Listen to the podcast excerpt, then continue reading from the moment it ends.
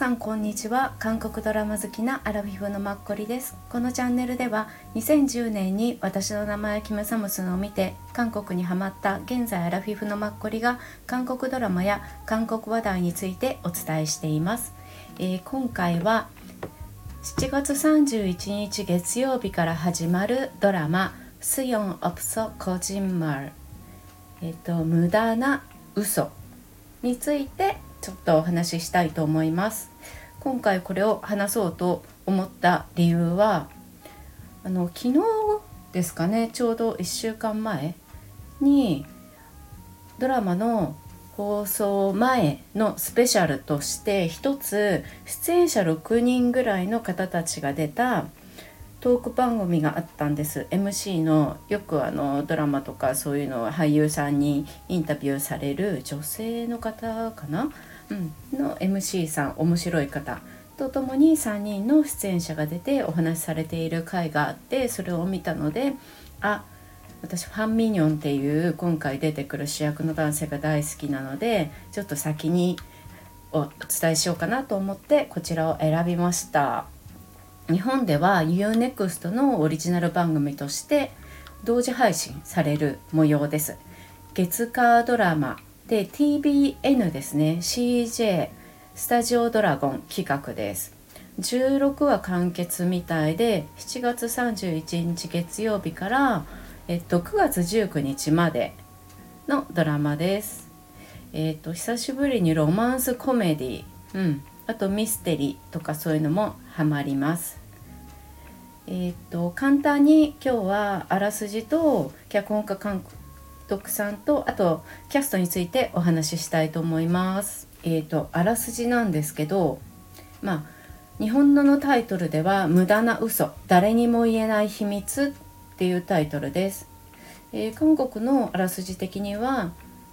えー、嘘が聞こえる能力のために人を信じられないライアーハンターと秘密を抱えた正体不明の天才作曲家が出会い繰り広げる真実耐久ロマンスドラマってなってます。であのファン・ミニョンこの正体不明の天才作曲家ファン・ミニョンが引っ越してくるところから物語が動き出してうさんくさい隣人から始まった関係がお互い好意を抱くまでになる2人の関係の変化っていうのが注目のポイントのようです。まあ、作家さんの企画の意図としては嘘が聞こえる能力のために誰も信じなかった人物を通して真実の美しさではなく信仰の美しさについての物語ですって。なんか最近 SNS とかいろんなところでいろんな情報があの行き交うね現代社会において何が本当なのかっていうのが、まあ、分からなくなったり本当何が本物なのかっていうのをみんなは考えなくなる。そういうところからなんかこのドラマの企画が生まれた。監督さんはお二人いらっしゃいます。ナムソンウ監督とノヨンソプ監督です、えー、ナムソンウ監督はまだ42歳の男性の方なんですけど、えーと結構有名なドラマばかりされてます。今回のドラマが TBN ですよね。えーと、その前も TBN 月水金火木土あのパク・ミニョンさんが出られてた去年2022年のドラマ。私結構これ視聴率あんま良くないけど大好きでした。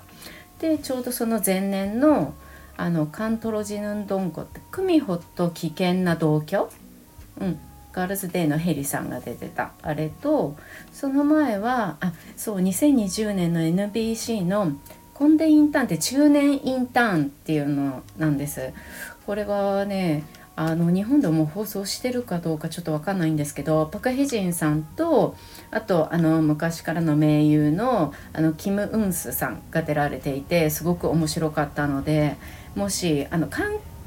あの韓国ドラマっぽいものが好きな方にはおすすめです。現代的なドラマっていうよりも韓国ドラマっぽいものが好きな方にはおすすめです。あ現代を舞台と全然してるんですけどオフィスドラマで。でもあのナムンスさんとかその中年のおじさんっていうのが主役になるのでうんその辺があるかな。で2019年の OCA のキルヒあキキリッっていうのと2018-17年は100日のロー君様ベエクソのドギョンさん今回が初めてなのでっていうドラマ。これであの今回の主役をやるキム・ソヒョンさん、うん、キム・ソヒョンさんと一緒にこの「イボン・セヌン・チョーミラソ」っていうのもやったみたいです。今回が2回目。うん。あとねあ彼女は綺麗だったってねパク・ソジュンというか今全て当たってるドラマを監督されている、はい、方です、うん、でもう一人のノ・ヨンソプ監督はちょうど今シーズン2がやってるのかなチェックっていうオープニングっていうと監督をメインでされてらっしゃいます。これも TBN で t b イングですね。でそうチャンチェクはあのー、年配の昔から有名な俳優さんのイ・スンジェさん、はい、スンジェヒョンってあのイソジンさんたちとおじいさんたち旅行に行くあの一番上のおじいさんですね、はい、みんなさんに大きいお兄さんって呼ばれてる。あの方が出られていらっしゃいます。うん、それを撮られてる。すごいですよね。そういう方と一緒にやっぱりお仕事される監督さんっていうのは、ね、人間ができてる方なんだろうなって思います。はい、で脚本家さんはソ・ジョンウンさんっていう方です。うん、ソ・ジョンウンさんは、えっと、2つぐらい有名なのがあって、とね、1つはちょっと分からなかったんですけどもう1つが「ノイバミテオチュルケっていう「あなたの夜になってあげる」っていうのが SBS で2021年から22年にありました。私これすごく好きだったんですが12部で終わって多分ね視聴率は34%だったと思います。日本だと多分楽天ビッキーで見れるのかな。うん。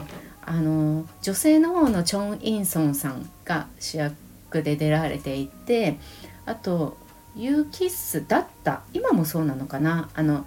イ・ジュヨンさんとイ・ジュニョンさん失礼しました。とあとはねプロデュース101シーズン2に出てた2人のメンバ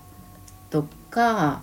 あと俳優さんとかが出てあそうあとワナワンだったユン・ジソンさんワナワンの一番お兄さんだったうんが出ていてあのこの5人の男性がアイドルなんですよね。うん、でこのイ・ジュニョンさんがちょっと眠れなくなったりとかしてそれであの精神科の先生を呼んででまあ実際精神科の先生じゃなかったんですけど潜り込んできたのがチョイ・インソンさんっていう感じで。なんか私その5人のあの私結構プロデュース1はシーズン2すごいハマってたんでだからファンミニョンとかも好きなんですけどそうそれでこのドラマ見始めたらもともとチョン・インソンさんの私は結構演技が大好きだったのでうんキム・セジョンちゃんの大人版みたいに私の中ではなんかキャラ付けをされていてうんすごくなんか自分的にはなんか良かった、うん、感じでした。みんなで共同生活をしたりしていて一軒家に、うん、面白かった。多分こういうあの k p o p アイドルのそういう生活とかに興味があったりとかこういう人たちが好きな方にはこのドラマいいんじゃないかなっていうのはとても思います。はい。それの脚本家さんです。うん、で今回ね急にあの、うん、ファン・ミニョンはあっという間にワナワンから出てから、まあ、ドラマに最初から主役みたいに扱われて今回3作目とかですよね。もうびっくりするんですけど。だから脚本家さんにとっても結構大きい、ね、ドラマの企画を脚本書かれたんだなっていう感じが、はい、します。うん、でまあキャストについてなんですけどあの女性の主役キム・ソヒョンさんと男性のファン・ミニョンさんについて話したいと思います。キム・ソヒョンさんは私の中で結構不思議な存在で っていうのは私が知ってるキム・ソヒョンさんは実質年齢今24歳なんですね。で子役の頃から多分10歳ぐらいからあの演技とかをされていって、うん、有名なんですよね。で私は一番最初「トッケビ」であの昔のシーンでお姫様の役をやった時に見てすっごい綺麗な女の子だなってその時に思って。うん。それでね 2回目に見た時に あのラジオロマンスっていうユン・ドジュンと一緒にやったドラマで見たんです。彼女が、主役で。うん。それが全然同じ人に見えなくて私の中ですごい可愛い子だったイメージですいません失礼なこと言ってて。でラジオロマンスはあれ？って思ってこの子主役なんだ。へえこういう子でも主役になるんだってまず思ってまさまさかキム・ソヒョンさんだとは思わなくて。で名前見たらキム・ソヒョンで「あれ？でも同じ人かな?」って友達に聞いたら「え同じだよ」って。で友達にこのラジオロマンスの彼女の顔を見せたら「あれどうしたんだろうね」っていう感じで。ラジオロマンス2018年のなんですけどこれ KBS2 だったんですけど、まあ、多分視聴率あんま良くないと思うんですね。うん、まああのラブロマンスっていう感じなんですけどラジオ作家とまあ、はい、俳優スターの、うん、恋愛っていう感じで。なんかねすごい。であの今回もすごいポスターとか可愛いんですよ。うん、あの無駄な嘘、うん、でも結構あの動画とかを見るとその撮られてる角度とかそういうので結構彼女は変わりやすいのかもしれない。うん。顔のあれがね。あとまあヘアスタイルとかもあると思うんですけど極端にあれだからね。まあちょっと気になる方ラジオルマス見てみてください。YouTube とかではなんか若干見れるんじゃないかなって思う動いてるの私がちょっと言う意味分かってくださるかもしれない。はい、すいません。余計なこと。はい、でキム・スヒョンさんは多分国民のほとんどが知ってるほど有名なあの女優さんだと思います。うん、といっても私みたいにまだあの韓国ドラマ10年ちょっとですみたいな人はあんまりそのトッケビで見て綺麗だったぐらいしかわからないんですけど一番最初にあの「太陽を抱く月」2012年それであのその、うん、結構注目を浴び始めたみたいです。でその次に2013年の「君の声が聞こえる」イ・ジョンソクとイ・ボヨンさんのすごいこの時さイ・ジョンソクが本当に可愛くってもう今の大人の姿とは全然違う高校生とかの本当に可愛くてもうたまらないっていう感じだったんですけど今見ても多分皆さん可愛いのでもしご覧になってない方は見てください。うんこの時に出てたらしい。全然まあ私気づかなかったけど。はい。であとはまあトッケビですよね。私がであとはラジオロマンスとか、まあ、自分が分かるのだけ聞いて言って申し訳ないんですけどあとそう2011年の1月から始まった「月が昇る川」かな、うん、それでも主役をされていてこの時にもともと主役を一緒にやっていた男性が、うん、いたんですけど2文字確か2文字の俳優さんでいろいろ出ててねあのヒンセヨジャトボンスン力が強い女性トボンスンでもヒョンシクのまら恋敵みたいな感じで出てたりしてたんですけどこの時になんかカン・ハンナさんのラジオに2人でこれからドラマやりますなんて出てきた翌週に、うん、なんか噂が広まってまあ彼はあのこの降板してでそのまま芸能界からも去ったっていう。だから彼女一緒に主役やってたのに途中で俳優さんいなくなって全く違う俳優さんがやってで彼女年末では女優なんとか賞演技賞なんか取られてたんですけど大賞かな。うん。すごいまああの感極まっていらっしゃったのを見たんですけど本当にね一生懸命一緒にやってきた俳優さんがそういう風に途中でいなくなって全く新しい方に変わってでも自分は主演だし視聴率もかかってるしすごい責任感感じますよね一生懸命やんなきゃって本当すごい偉いなと思って私そのねうんすごい年末のそのショーの時ちらっと見て、うん、すごいなんかそれに感動しました。そのドラマは全く見てないんですけどあの多分ファンタジーロマンスみたいな昔の刺激っぽい衣装を着られているドラマではいそういう感じでした。はい、でねキムあのソヒョンさんは韓国でもすごく有名なもう女優さんなんでその方と一緒にファンミニョンがもうやるなんてそれがすごいなファンミニョンっていうのが自分の一番伝えたい感想です今回。はい、でえ、ー、とその相手役をやるあの秘密を抱えた正体不明の天才作曲家ファン・ミニョンについてお話しさせてください、まあ、ファン・ミニョン自体について。え、ー、とちょうどね1995年の20生まれの27歳ですね。もう27歳です。うん、そうあのキム・スヒョンさんは24歳なんであそっか。3歳違いですね。であついでにすいません。キム・スヒョンさんにちょっと戻るんですけどキム・スヒョンさんオーストラリアで生まれて3歳ぐらいで韓国に戻ってきてで幼い頃にお父様はお亡くなりになられてお母さんと弟さん、うん、と3人であれされてきたみたい。で小学校に入る時にねお母さんが演技指導塾に入るかピアノを習いに行くかどっちか選びなさいって言われたみたいででね自分で演技指導塾に行くって言って決めたみたいなんですよ。すごいですよねお母さん。面白い。お母さんだから自分も演技やりたいって思ったりしてたんですかね。それか彼女が可愛かったんですかね。うん。そう。全然それまで本人演技とかに別に興味を示すとかなかったみたいです。はい。すいません話がちょっと元に戻りました。はい。じゃあファンミニョン。うん。えっ、ー、とプサン出身で、えーと、ご両親と1歳年上のお姉さんがいます。うん。でプラディス事務所で今プラディスはハイブになったんでハイブに入っている。でもともとデビューしたのは高校生時代で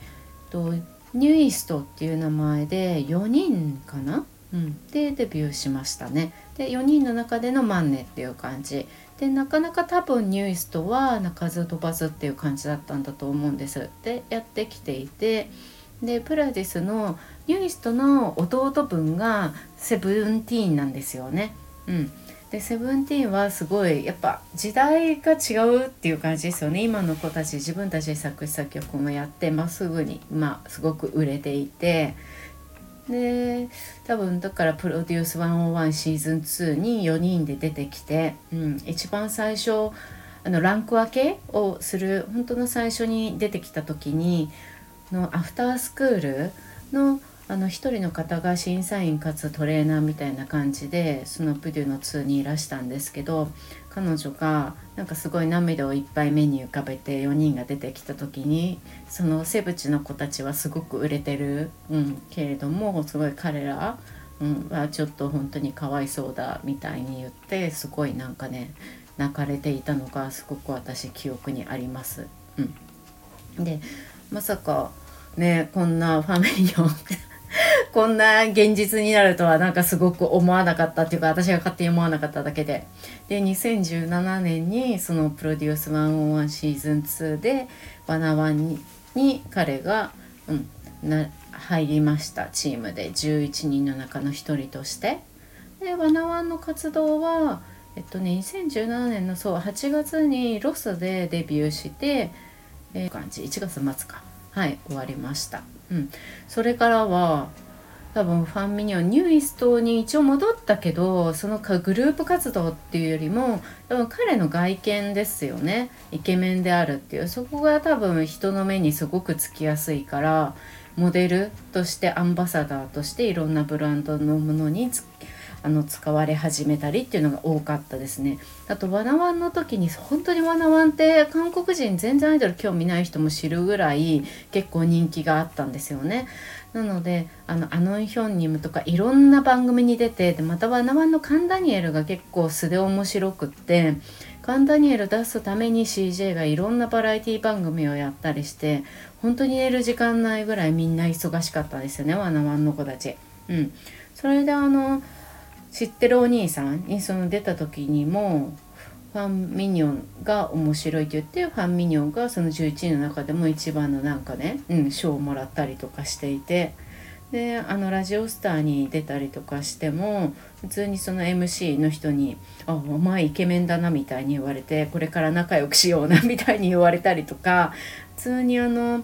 ニューイストの同じメンバーのお兄さんとかも一番最初ファンメニューを見て男から見てまあかっこいいなって思ったって言って目元がすごいね可愛くていいみたいに言われたりとプデュの時の制服もすごく本当に似合っていたんですよ。そうすごいねかっこよくて。うん。そうそう。すごいね。もう私はなんかその3ヶ月あの練習してるプデュの毎週毎週見るもう最初の方ですぐにあこの人がいいって思ってでまた黒髪っていうのもよくってそうで友達に「誰推し?」ってなんか2人で話した時に私あの黒髪の人って言うと黒髪いっぱいいるよって言われたんですけど私の中では彼しかいないって思っていてそうそれがねこんなに今いろいろまさか俳優業が結構メインになるとは思わなかったです。うんすいません話がいろいろ脱線してはいでえっ、と彼自身その歌はこの「アナワン」の時プロデュース番組の時みんなチームに分かれていろいろ歌う時にのメインボーカルを務めることが多くてどんな時でもね外さないのよトーンを。それがすごいうまいなっていう感じ。うん、キム・ジェファンシネモックソリ神の声って言われキム・ジェファンと一緒にバラードを2人であのボーカル務めたりとかあと最後の方の評価の歌6人くらいでやったのかな。うんそれとかはすごい良かったんですけどね。それ YouTube とかにあるから是非あのプデューの時の見てほしいんですけどファンミニオン興味ある方とかはもともとあんまり中心に自分が行くみたいなそういうガツガツしたタイプじゃなかったと思うんですよそれが多分あの3ヶ月みんなでやってるとやっぱり自分でどんどん自分アピールしないと埋もれちゃうからそうファンミニョンがその時に自分がセンターやりたいって言ってでセンターをやったりとかしてああなんかすごい変わったなっていうのをその3ヶ月でみんなすごい性格が変わってってそうファンミニョンもすごい変わっていました。うんねあと結構弟たち年下の子たちとかにもすごい好かれる、うん、し結構素なんですよね。飾りがない人だから。でなんかあのイヒョニムの時に過去に付き合った彼女は一人みたいな高校生だから中学生時代に。でも恥ずかしくてなんか何もあんまり会話もできなかったみたいなことを言っていてそれがみんななんかすごい、うん、可愛らしくてみんなで笑ったりとかしていてそうですね、うん、器用に何でもこなす感じかな。うん、で、まあ、お母さんとお姉さんとかがあのプデュの最後の発表の時にも見えていて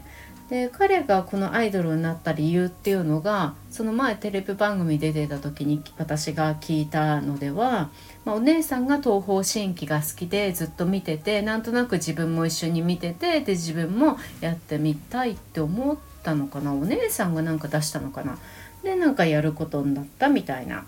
で今こうワナワンみたいになってね。でお姉さんから連絡来たみたいに聞かれたら一度も来ませんみたいに言っててそう。でもすごいなんか顔は分かんなかったけどあの発表の時にはすごいスラッとした同じような、うん、綺麗な方だった。そうお姉さん。うん、で、えっと、お母さんはなんかね多分この「ワナワン」終わってから「ワナワン」の時かなこうファミニョンを追う番組をなんか私見てその時にお母さんがそう霊気までなんか来て上京してきてファンミニョンの家に一緒に行ってみたいな、うん、すごい一生懸命やっぱり男の子で次男だからお母さんがすごい世話を焼いてくれる系でお母さんもすごい綺麗な、うん、方でした、うん、きちんとしてるようなね、うん、今時のお母さんっていう感じの方でした。でなんかファノワンの時にみんなでちょっと旅行日本に45人で来たのかな、うん、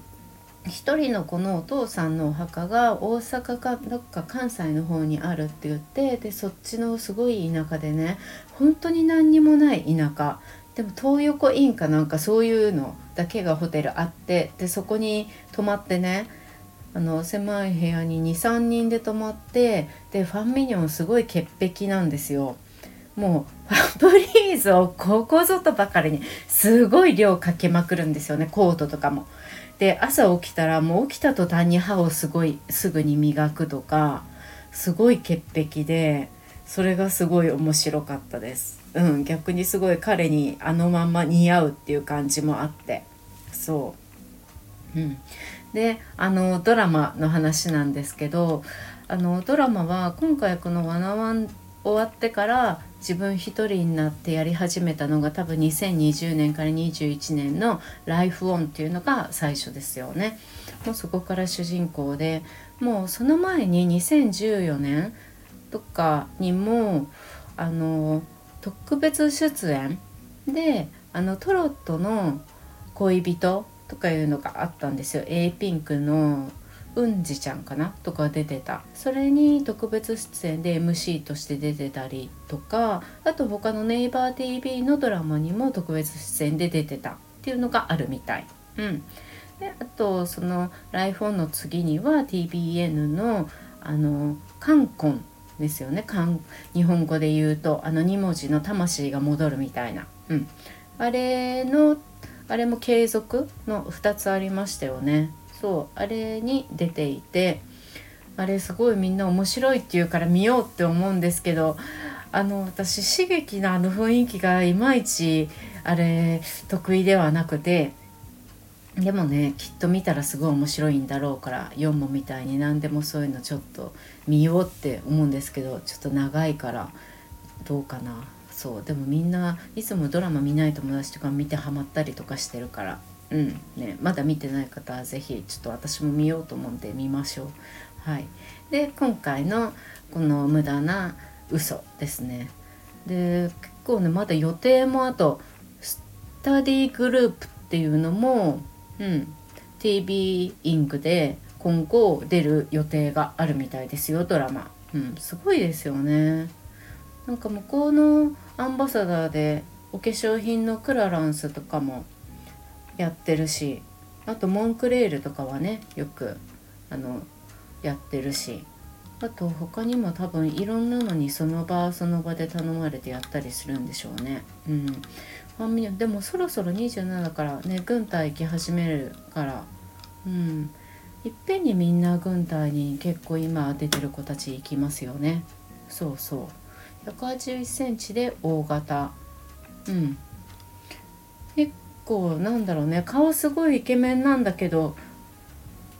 なんか表情が一見なさそうな顔に見えなくもなくないですか？私いつもなんかイケメンなんだけど彼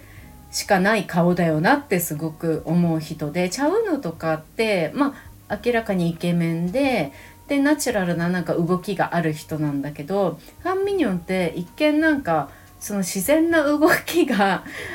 予測できない顔というか、うん、私はなんかなんて表現すればいいのか分かんないんですけどそういうふうに思ったりします。はいでちょっと今回初めてファンミニオンのドラマを見てみようと思いますさっきそのあの6人で出てる話の間にちょっとだけドラマの内容があの映し出されたりしてたんですけどファンミニオンちゃんと普通にセリフの言い回しできてたからあこんなにできるんだとかすごい私なんかもうプデュのあの練習生の時の印象がすごくあってどうしても彼がそんな演技なんかなんかちゃんとやれるのかしらっていうのをすごくライフオンで最初思って大丈夫なのだろうかとか思ったりしてたんでなんかドキドキして見れなくてちょっと今回はね3作目なので見てみようって思います。うんね、視聴率はどのぐらいなんだろうもう TBN すごい力入れてますよね。うんちょっとそれにねび,、うん、びっくりするぐらい。はい。なのでちょっとこれからね見てみます。でも多分ファンミニョンってみんな若い人もかっこいいって思うでしょうけど多分20代よりも30代とかね年上の人向きなのかもしれない。なんとなく雰囲気と顔とかは。うんうん。うん。なんだろう。うんそうですね痩せてるっていうか甘さ？甘さも、うん、見て取れるけどなんとなくそういう感じが私ひょうひょうとしてるというかなんとなくそんな感じが、うん、します。はいなのでちょっと楽しみに見てみようと思います。はい、ついついファンミニオンで長くなりました。はい、今日も聞いてくださりありがとうございました。また明日もよろしくお願いします。